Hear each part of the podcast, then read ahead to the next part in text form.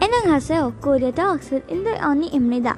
So today we are going to learn about rooms in a house.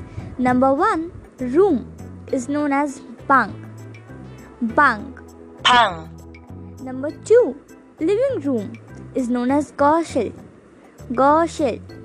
거실, Bedroom is known as chimshil. Chimshil. 침실, A dining room is known as shigdan. Shigdan.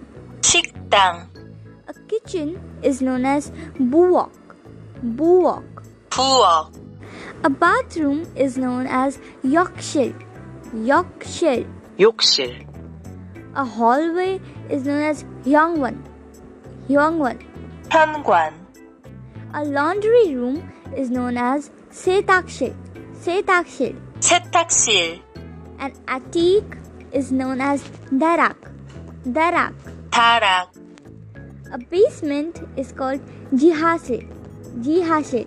지하실, A closet is usbank. Usbank. 옷방, A balcony is balcony. Balcony.